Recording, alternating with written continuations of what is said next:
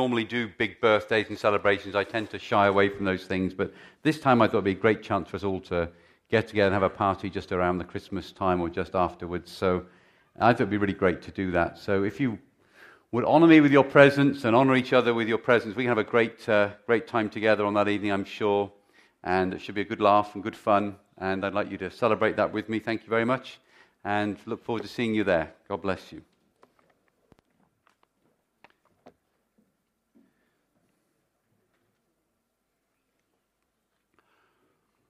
Well, I am mindful that this afternoon a certain sporting event is taking place not a long way from here.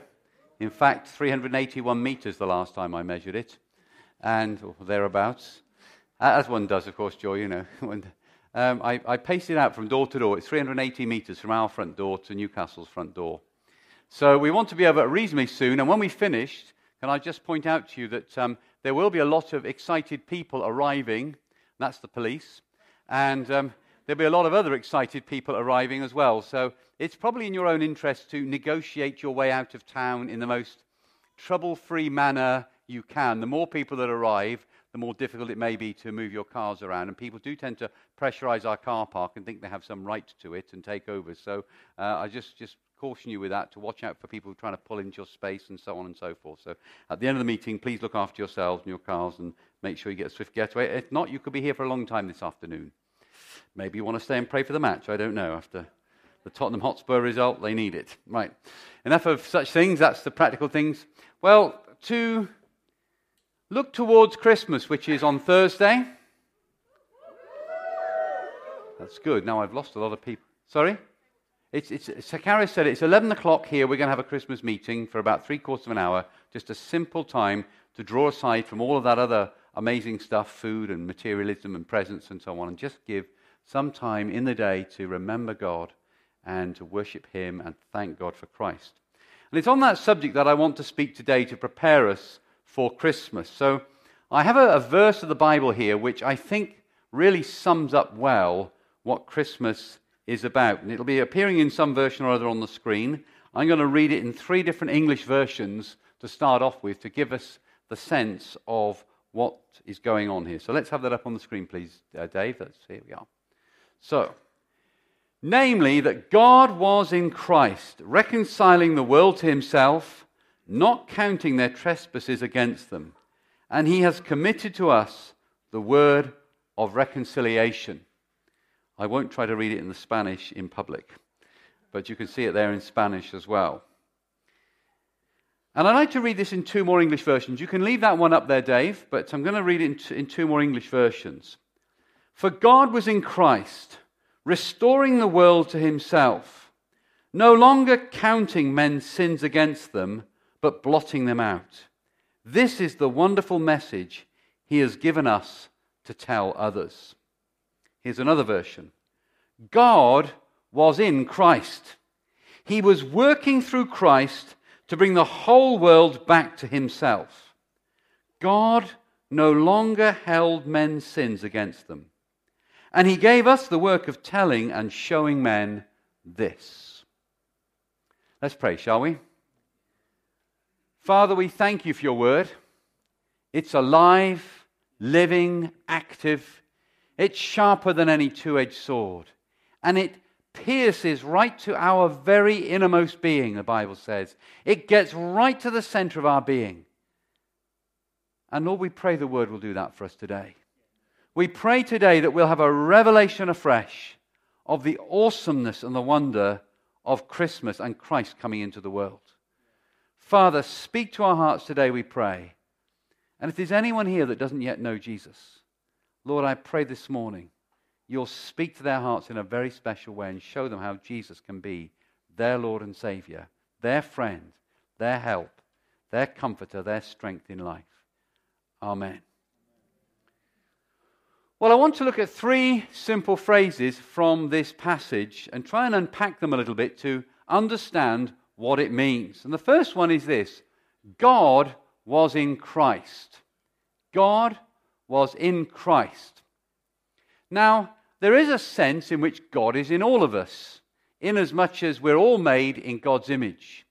Take a look at the person next to you and say these words to them, "You're simply divine."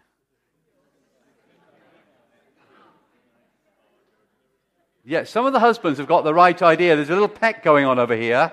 That was what I intended for married couples, but somehow it's not quite worked with some of you. Let's try once more. You're simply divine. Okay. Now, there is very much this sense that all of us are made in the image of God, and we reflect God's image in our character and nature, even in the way we look, but that's another sermon. But when the Bible comes along and says, God was in Christ, there is something more than the general amount of God that there is in each person in this world. There's something different, something special here. It's a bit like this. Have you ever seen anybody with a new baby, and the minute you see the baby, you think these thoughts? They definitely gave you the right baby in hospital. You know, sometimes there's these big scandals in the news where the hospital gives the wrong baby to the mum, to the parents. They mix a couple of them up. And you think, oh, wow, that's a terrible thing to happen. And there's all the untangling. But some people, you see their babies, and immediately you think, yes, that's definitely the right baby. I'm thinking, for example, of Anna Rose recently, who definitely looks like a Vidrine to me, Jared. She definitely got your looks about her. You've been given the right baby there. We're quite sure of that. Any amens to that one? Have you seen the baby? Yes. And when you see the parents' features in the baby, that's kind of awesome. Yesterday we were out taking photographs of our family together. We thought, well, we'll get this chance for everybody to be together. And thank God for Richard's wife, our daughter-in-law Manuela, to be around. And so we can do this whole family photograph thing. And Karis organised a kind of photo shoot for us. And Noah was there as well. He was a bit sleepy at first, but we eventually got him to wake up and take part in all of this. And just at odd moments, I caught some looks in his face. And I thought, gosh, that really reminds me of my mum, or some other member of my family, or even myself. And when you see yourself in them, it's a kind of an eerie feeling. You think, this has gone through Richard, from me, through Richard to him. And there it is. He still manages to pull the same faces that I pull. And that's more than just a passing resemblance. The genetic material and code that was in me has somehow gone to Richard, has somehow gone to him. And when the Bible says, God was in Christ, this is what he's talking, this is what the Bible is saying. It's saying that Jesus was not just another ordinary guy, or even another special guy who was somehow a great Bible teacher. It's saying that God's genetic code, if you can talk about God in that way, is in Jesus. The very thing that makes God God and who he is all wrapped up into a tiny bundle called a baby and given the name Jesus. This is outstanding. It's the only time it's ever happened in human history.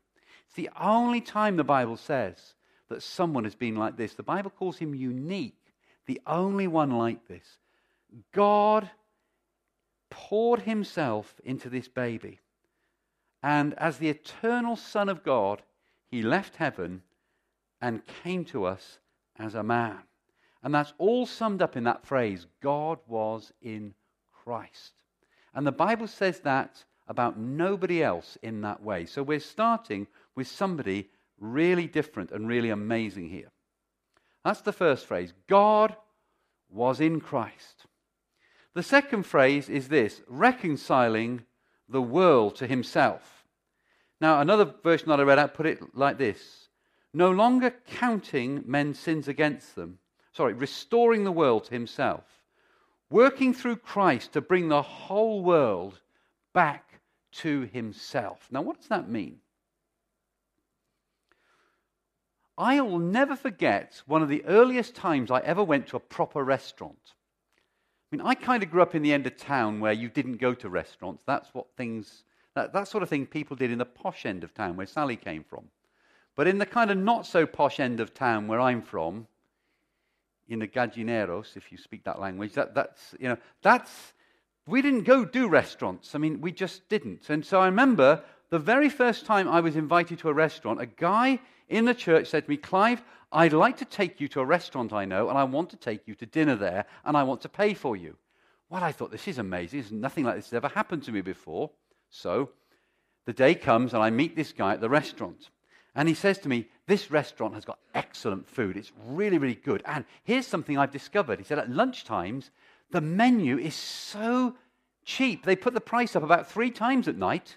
But if you get the set menu, it's really, really good value. And it's excellent food."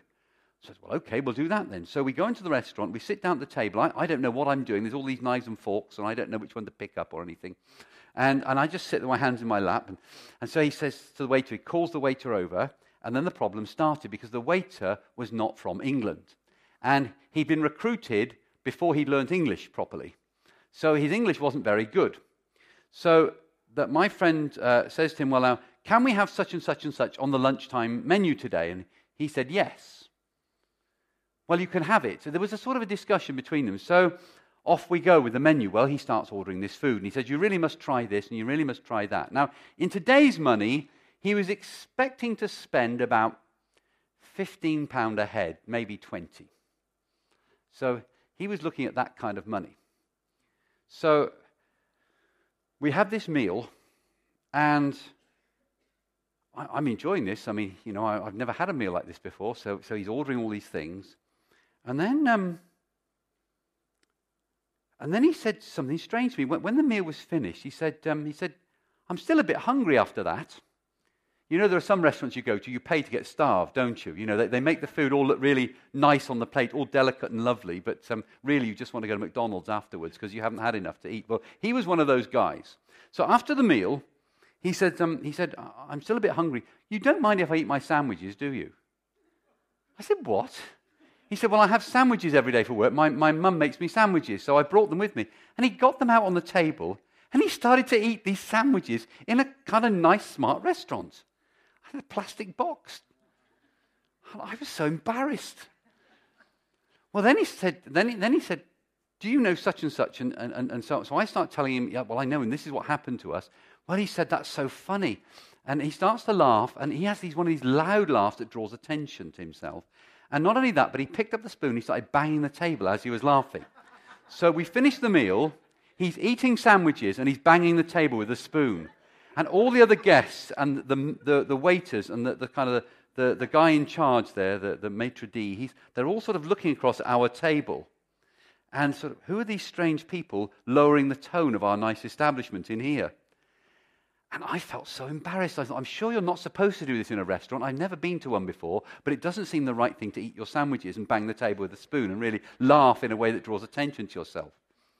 So, anyway, in the middle of all this laughing, he stops at banging with me. He says, "Waiter," and he's really loosened up by now. We hadn't had anything to drink or anything, but he just loosened up. And I said, "Waiter, come here. I want the bill. I need to get back to work." Well, the guy brings the bill, and because my friend was sort of turned around at the time, he puts the bill on my plate. So I sort of open it and have a look. And so my friend says to me, he says, "Well, oh," he said, "that's mine to spend." He said, "How much is it?" I told him, and this shock came onto his face. All that laughter, all that making fun, suddenly, "You're joking." That was the first words he said. "You're joking." And then this fear came over him. I said, "No, I'm not." "What, how much did you think it would be?" So, "Well, I thought it would be about 20 quid each." I said, "Well, it's about 135. He said, "What? What?" He said, "I don't have that much money on me." And he looked in his wallet, and all he had was about, just enough to cover the bill, maybe about, well, what he thought about 45, 50 quid. So he's got nowhere near enough money to cover the bill. And we've already made a complete embarrassment of ourselves in this restaurant. And we've got noticed, which is never a good thing in a restaurant, really. So he's looking at me. "I don't have enough money to pay. What are we going to do?" Well, what would you do in that circumstance? Run. I've seen films of this kind of thing happening where people have to wash up in the kitchens and work their passage out for the whole week. I had visions of being chained to the sink for a week until we'd washed up enough dishes and cleaned up enough plates before we could leave. So I said to him, well, you better give me the bill and I better pay them. And I had enough money on me to pay. And I paid the bill. Mind you, I didn't pay it straight away. I let him sweat for a little bit first. I thought, well, I just want to see what he makes of this. And so for several minutes, he's sitting there. And I said, the waiter's coming back. And the waiter's starting to walk towards our table. And he says, what are we going to do? What are we going to do? And as the waiter gets to our table, he said, oh, I'm so sorry, but I said, he's sorry because I'm going to pay the bill. And I handed over the money to pay the bill. That was my first experience of going to a restaurant where somebody invited me out. Now, it's a bit like that when it comes to our experience of life. What happens is we sit down at the table of life with God and we start running up a bill with him and we think we can pay. We think that life is ours, we can live it any old way we want to, and God will pick up the bill at the end. Or we can pay, rather. We can pay and it'll all be fine. I can do this in life. I can afford this in life. I can get away with this in life. It's okay. And so we do those kind of things. But later we find the bill's too big. We found the thing we did, which we thought we could get away with, doesn't work. And I've seen people do this. I've seen people get themselves into trouble in life, and they think they can get their way out of it, but then they can't. Maybe their health collapses. Maybe both the girls that the guy is going out with find out at the same time, and then his life is a complete misery and he deserves it. Or something even worse and much more serious happens. A marriage fails, or an employment fails. We do things in life, and we laugh and we bang on the table and we eat our sandwiches and we think this is all going to be okay at the end. I can cover this. But when the bill comes in, the spiritual bill, the life bill, oh, I can't cover this. What am I going to do? And there's a whole world like that. And the Bible says that's what it's like with God and us. He sits down at the table with us. We run up the bill. And then somehow there's a problem to sort out. And right at the last minute, the Bible says, just at the right time while we were still powerless, Christ died for the ungodly. Just at the right time, God stepped in and paid our bill for us. And through that, he's able to reconcile the world with himself and ourselves with the world, God with the world. God's able to bring us back to having a good relationship with him. Do you know, when I paid that bill, the guy never once said, oh, I'll pay you back next week, or sorry about that. He carried on eating the sandwiches and carried on laughing and banging the table with the spoon. I was kind of hoping he'd say, thanks for paying the bill. You didn't have to do that, but I'm sure glad you did, or we'd be in kind of trouble here. And these are the kind of challenges that God faces with the human race. How does he get us back to himself in such a way that we appreciate it and we're really glad about it? And we know that we ran up a bill that was far too big, but he stepped in and paid for us. So the Bible says this, it says, not counting their trespasses against them, or in another version, no longer counting men's sins against them, no longer holding men's sins against them. That is a fantastic phrase in the Bible. Did you know that God is no longer counting your bill against you? Did you know that God is no longer holding men's sins against them? Well, that's a good thing to say, but what does it mean by sin? I'd like you to talk to your neighbour for a moment and just tell, what do you think a sin is? Have a discussion with your neighbour for a minute each. What's a sin?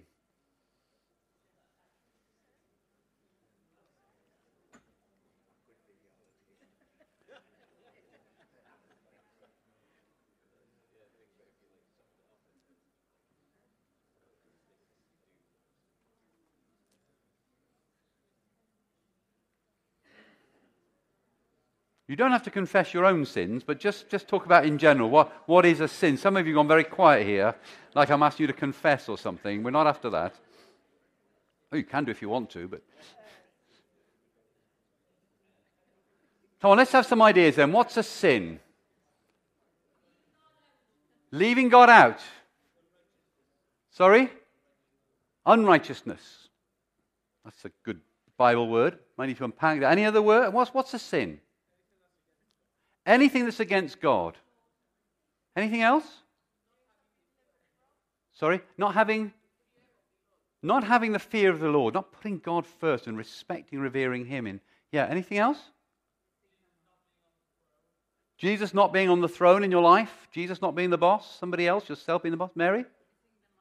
Missing the mark. Oh, that's a good Bible word. We're going to get to that in a second. That's excellent. Selfishness. Doing something wrong in God's eyes. Not being perfect. Well, that gets all of us, doesn't it, straight away? Thank you, Mick. Happy Christmas to you too. You've nailed us. That's great. I mean, that's true. Let me just have to find something else on my iPad here.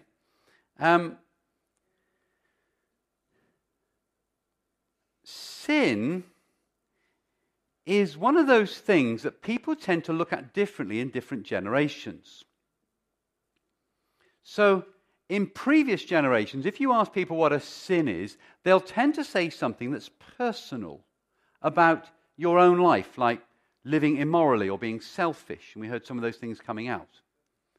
In more modern times in this part of the world, people will say, oh, that's not so important. It's big things like a war or people starving in the world or poor people living on the streets at Christmas. And they'll point out those things or inequality in society.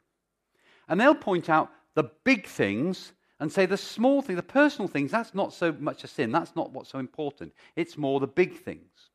So talk to your neighbour again. Which one do you think is the most important in God's eyes? The big things? Or the personal things, the society-wide things, or the things that relate to us as individuals.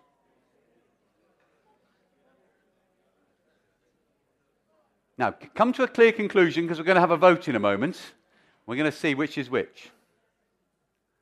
Right, how many of us think the more important kind of sin is personal sin, things that relate to us, things like unholiness? Okay, hands down. How many think the more important kind of sin is the society-wide things, like people starving in the world and so on? Hands up. A few of you here. Some of you haven't put your hands up. Who hasn't put their hand up and why? Adam thinks they're both the same. Who thinks they're both the same? Hands up. Okay, that's a fair few of us. Okay, right. Well, you're right, of course. It was a trick question. You should have known me by now that I would ask you a trick question at Christmas to try and fool you. They're both important. And you'll notice a trend towards emphasizing one and missing out the other. Now, these days in our society, we're on the trend of emphasizing the big worldwide stuff and missing out the other. The personal holiness stuff. So people will say things like, it doesn't matter what your morals are. It doesn't matter if you tell a few lies or you sleep with somebody before marriage or you rip a bit of money off from the boss. That's not the real problem with the world. The real problem with the world is the war that's going on in such and such a part of the world, and we should stop that. Well, it's true the war does matter and it's terrible, but it's also true that our personal lives really matter as well, and it's all sin. So when the Bible describes the word sin, it uses a range of words, starting with Mary's word there, to miss the mark. You fire your arrow at the target, it misses. It goes through things like not tying your boat up properly. And when you come back to find your boat, it's drifted off down the river. That's another word for sin. There's one which means you can't be bothered to find out what God really wants. And then you say, I didn't know. It's a hard job to tell the policeman that when he's got you for speeding. There's another one which means to put your fingers in your ears and say, I just don't want to hear. There's another one which says to undervalue the impact of what you're doing and say, it doesn't really matter. There's another word which means to step over a line. And there's another word to mean, I just don't care. I'll just do what I like. That all comes within this idea of what sin is. Now, when you look on the news this Christmas, you'll see plenty of sin in plenty of parts of the world. You'll see terrible things happening out there, the big picture. And if you know anybody personally, if you know yourself, you may witness sin happening on a small scale as well, but no less important and no less terrible in God's eyes. And this is what the Bible says. God was in Christ, reconciling the world to himself, not counting men's sins against them. That's what Christmas is about. God is not counting our sins against us. I hope that's good news for you, because it's good news for me. Now, I remember this most powerfully when I visited the place where the 9/11 attack took place in America. And I went to Ground Zero with Sally, and at that point, they've rebuilt it all now, but at that point it was just a gigantic hole in the ground, and they were still taking out all the old foundations that had collapsed. And there was just fence around the outside, and on the outside were stapled these boards with all the people's names that had died there. And this was the verse that came to me. God was in Christ, reconciling the world to himself, not counting men's sins against them. The world is full of the most incredibly awful things that people do against each other and against God. And the Bible says God is not counting that sin against any of us. Even big things like that, massive things like that. Do you know, God does not want to count that sin against those guys that did that. Can you believe that? Nearly 3,000 people killed there. And God does not want to count that against them. And there are other things going on in other parts of the world that are equally terrible. We're not just singling out one nation. It was just what God happened to say to me at the time. God is not counting our sins against us.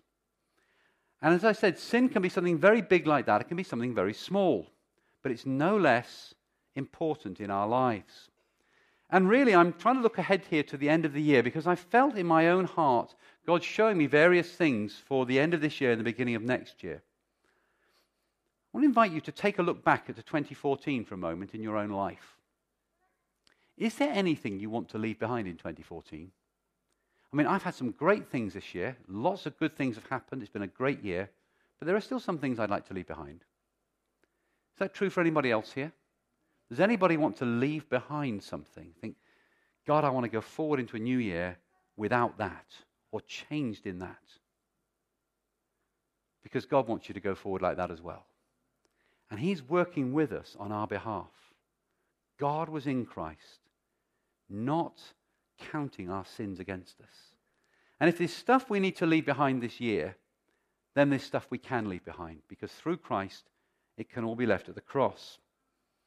Now, everybody's heard the saying that behind every good man is a good woman. I'd like to change that a little bit, because I think that's not quite the full picture. I think behind every good man is two good women, his wife and his mother. Amen? Now, I want to talk to you about a good man here called John Wesley. And John Wesley, as we know, was a tremendous preacher, a tremendous man of faith, a tremendous man of God. And behind him was his mother, Susanna Wesley, who was a remarkable and impressive woman in her own right. And when he was growing up, his mother spoke to him about sin. And she told him what sin was for him.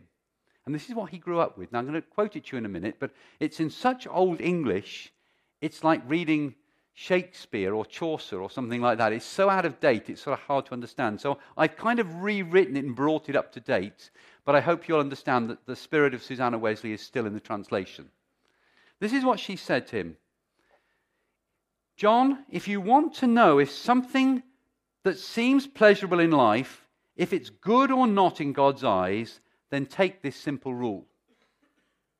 Whatever weakens your mind to think in a godly way, whatever starts to take away the sensitivity of your conscience, whatever begins to cloud over the presence of God in your life, and whatever even just starts to take away your joy and thrill at the desire for spiritual things, you can be sure that to you is sin. Let me read that to you again. John, if you want to know if something you think is pleasurable in life is good or not in God's eyes, then take this simple rule. Whatever weakens your mind to think in a godly way, whatever starts to take away the sensitivity of your conscience, whatever begins to cloud over the presence of God in your life, and whatever even just starts to take away your joy and thrill and your desire for spiritual things, you can be sure that to you is sin. Suddenly my life's just got a whole lot more sinful. Has yours?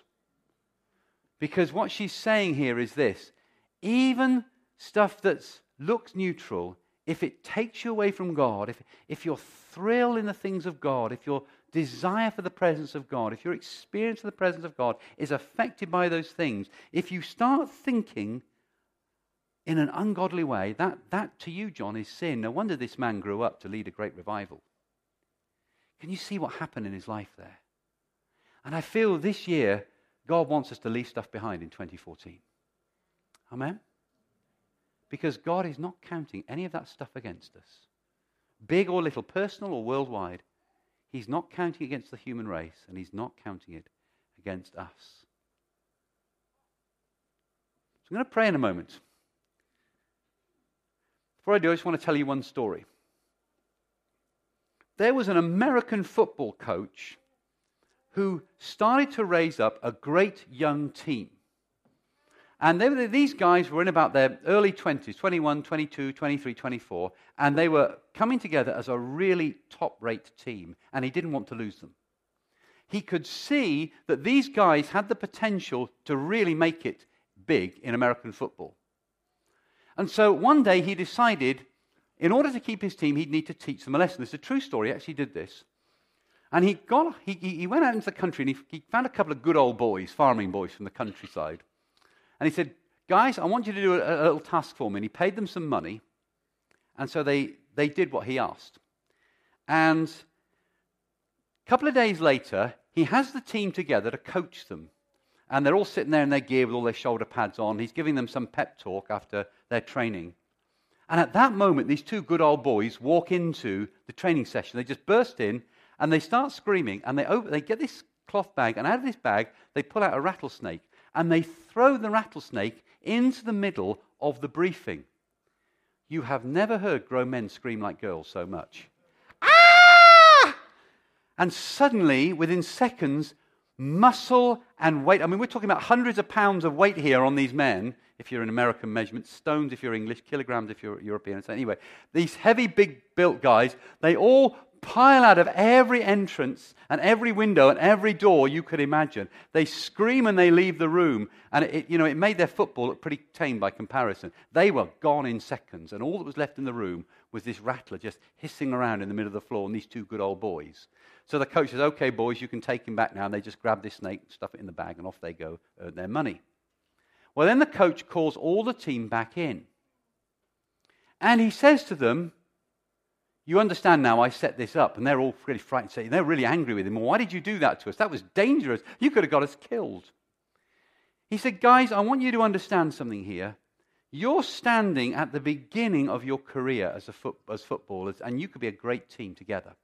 And we're going to go and do big things. The only thing that can ruin it is what's out there. He said, you can be invited to parties where there is stuff there that shouldn't be there. You can be invited to go to places where there are people there who will compromise your life and ruin you. You can get yourself entangled in situations that can destroy your life. And he said, the problem is this. He said, it's the same as this rattlesnake. He said, both of it will kill you. And he was talking about sin. He was a Christian coach. He said, guys, you can get your life into sin, and it will kill you as sure as that rattlesnake does. He said, do you know what the problem I have with you guys is this? He said, if I throw a rattlesnake into the room, you'll scream and you'll run for your lives. But if I throw sin into the middle of the room, you'll just sit there and say, well, I can handle it, it'll be all right.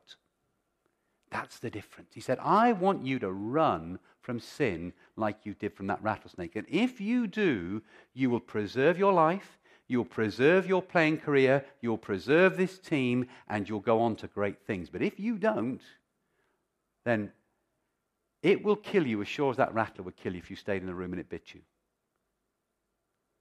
Wow. Awesome lesson in life. This is the year to leave things behind. And I trust over the New Year period we'll have a bit of extra meeting maybe that we can organise for us next week, where we can really figuratively do that if we want to, and just say, God, I'm going forward into 2015.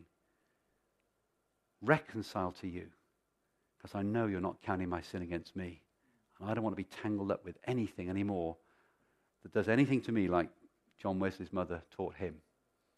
Next year, we want to look forward to a really fascinating, interesting year, and more of that next week and the week after. But this is preparation for that. So, can we pray? Now, I'm going to invite you to stand if you want to, but not yet.